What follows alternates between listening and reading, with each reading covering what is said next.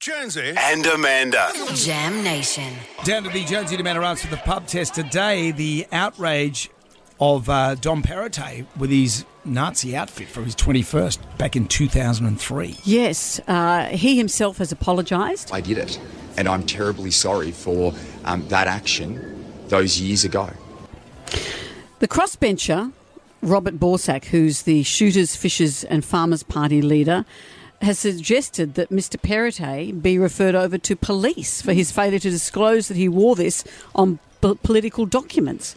That was his 21st. Sure. No one thinks it's great, No, but it wasn't, he's not a neo Nazi. It wasn't a homage to Nazism or to, to Adolf Hitler. And this sort of stuff stops people going to politics. but I think he's coming from an angle of, you know, Hogan's Heroes through to 'Allo 'Allo. They were TV shows that ran, you know, in the 80s or Yeah. 70s and then up to, I think 'Allo 'Allo was in the 90s. That kind of ironic. As we become more enlightened, I I was quite kind of surprised though. In 2003, I would have thought that you couldn't wear that sort of stuff back then. Maybe in the 80s you'd get away with it, but but you're right.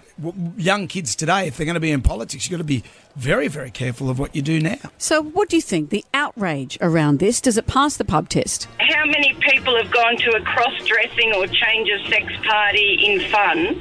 Everyone in the country would be, you know, charged with something. It's just the most ridiculous I've ever heard. Well, I couldn't care less what he did in his personal life 20 years ago. Why I think it matters uh, because he is a well educated person. He showed total disregard and had been totally insensitive about the impact of him wearing that uniform in the early 2000s on people who had suffered during the Nazi Holocaust. He was young and stupid. And all kids at that age can be young and do stupid things. He's apologised for what he's done. That's what matters. Thank you for all your calls. It's nice to have the pub test We- back. yes, and we're going to the polls before too long, so you can make your decision then.